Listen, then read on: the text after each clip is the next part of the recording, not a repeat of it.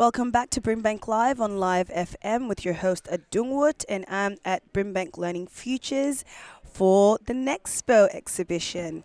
Joining me today is Mayvan Hettige, Hello. um, here to speak with me all things Nexpo. Thank you for joining me. No worries. Thank you for having me. Yes. So I always like to start off by throwing out this really uh, arbitrary question. Who is Maven? Ooh. Okay. I am a brown person Okay. who works in local government at the moment. Someone who wants to make a career out of working within community spaces. And I love cricket. Love it. So, what inspired you to start working in this community space or council space? Um, so in high school, and I think maybe this is a shared experience for a lot of South Asians. The only options available to me was like become a doctor or a lawyer Or a failure? or a failure. That's it. Your, those are your three options in life. So I was going down the medicine route, or like physiotherapy. That's what I was doing. Studied that for about four or five years, but I like I just never really thought about what I actually wanted to do um, until I was like about to finish physio, and I was like, I actually hate this, and I'm bored. And Mm. there's actually one. There was a Wednesday morning. I had a seven-hour lab. I was just cutting up a human being, which is actually pretty. I mean, cool. that sounds really intriguing, but I can also see the downside of that. um, and then I, was, I just quit. I was like, nah, I, I can't. Like, I this is not what I want to do. Um, and I'd been volunteering heaps at. Um, started off in spaces like advocacy spaces for people seeking asylum and ref- refugees. Um, that was my entry point into this whole space. Um, and then yeah, it's kind of just snowballed. I've worked in local government now for four years across two different councils. Um, and now I guess I'm moving uh, more kind of out of community development, which is where I've started off in my career, and moving more into policy. So I guess that's a brief snapshot as to my career tra- trajectory. Mm.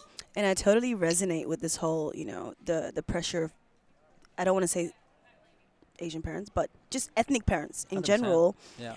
um, to kind of, I don't know, go down some paths that are really rigid, that everyone knows of. Um, and I was talking to someone a little bit earlier about his job title now and how he didn't even know that that was a thing. Yeah. And there's so many opportunities that young people don't know about 100%. Yeah. um, and our parents don't know about as well. So out of fear, they push you down, you know, these really what rigid. Yeah. exactly. pathways. Yeah. Um, so totally get it. Um, and obviously, you're working in this Nexpo event.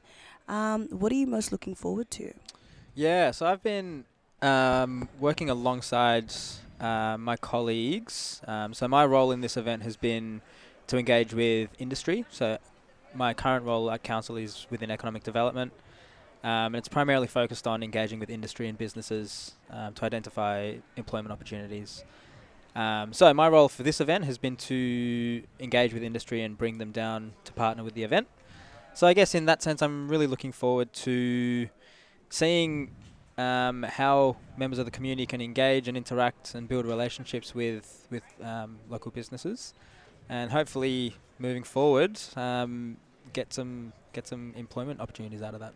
Mm. Is there any of the stalls there? Because there's heaps of stalls in there. Is there any ones that have jumped out to you so far, or that you were excited to bring on board today? For sure. Um, I've got a lot of love for community groups that focus on brown and black communities. I just like think that um, mainstream services, you know, often are not, um, you know, do a pretty poor job at engaging with CALD multicultural you know, brown and black communities. Um, so there's a couple of couple of organisations in there um, whose primarily fo- you know primary focus is on engaging with with you know core communities, and I think know yeah I love that. Mm. If you're just tuning in, you're listening to Brimbank Live on Live FM with your host Adungwood, and I'm joined by Mayvan, um, an economic developer here at the Brimbank City Council. Um, so we're talking all things career and um, what was the most exciting, or what is the most exciting thing for you, which is, um, I guess, organizations that do have that focus or that lens on catering to CALD communities. Yeah, and I feel like more and more organizations are becoming more. Well, I don't know if it's the buzzword, but you know, like culturally appropriate or culturally safe. Is that a legit thing, or do you feel like it's just a buzzword at the moment because that's you know that's that's the trend? A bit of both. I mean, definitely, definitely that buzzword is real. You know, that's a real thing. Um, there's a lot of tokenism that comes with, um, you know, with phrases and statements like that. But I also think there are some really cool organisations, especially organisations that are led by black and brown people, whose leadership is visibly black and brown. You know, those organisations, I think, um, are often really good at actually, you know, um, walking the walk. So I think that's really cool. But it's you know it's fascinating. I think the the labour market is in really an interesting um, phase at the moment. You know, post COVID, there's so many employment opportunities, and I think as a result, businesses are now having to be, you know, way more work orientated, and Mm. you know, within the context of the west of Melbourne, they're have having to be really more engaged and more in tune with the with the cultural um, realities that they exist in Mm. which I think is really fascinating. It's a really interesting time um, to, I guess, work in this space because um, we have businesses come to us all the time.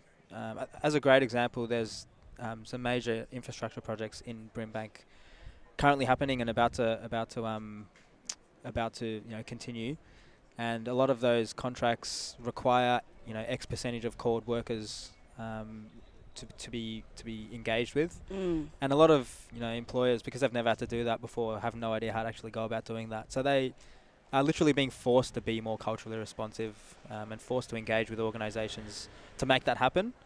Um, and it is you know it is interesting to see how that shapes you know parts of the labour market.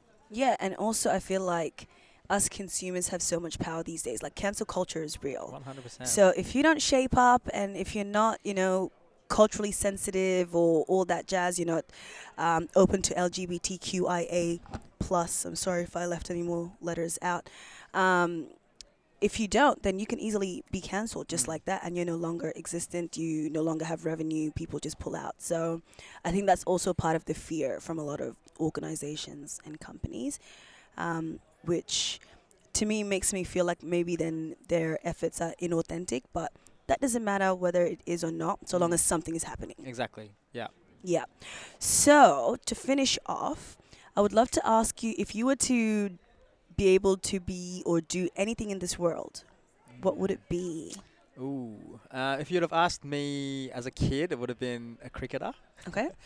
Um, but as a 30 year old now, I think I want to work um, at a high. I want to be like the manager of a policy department.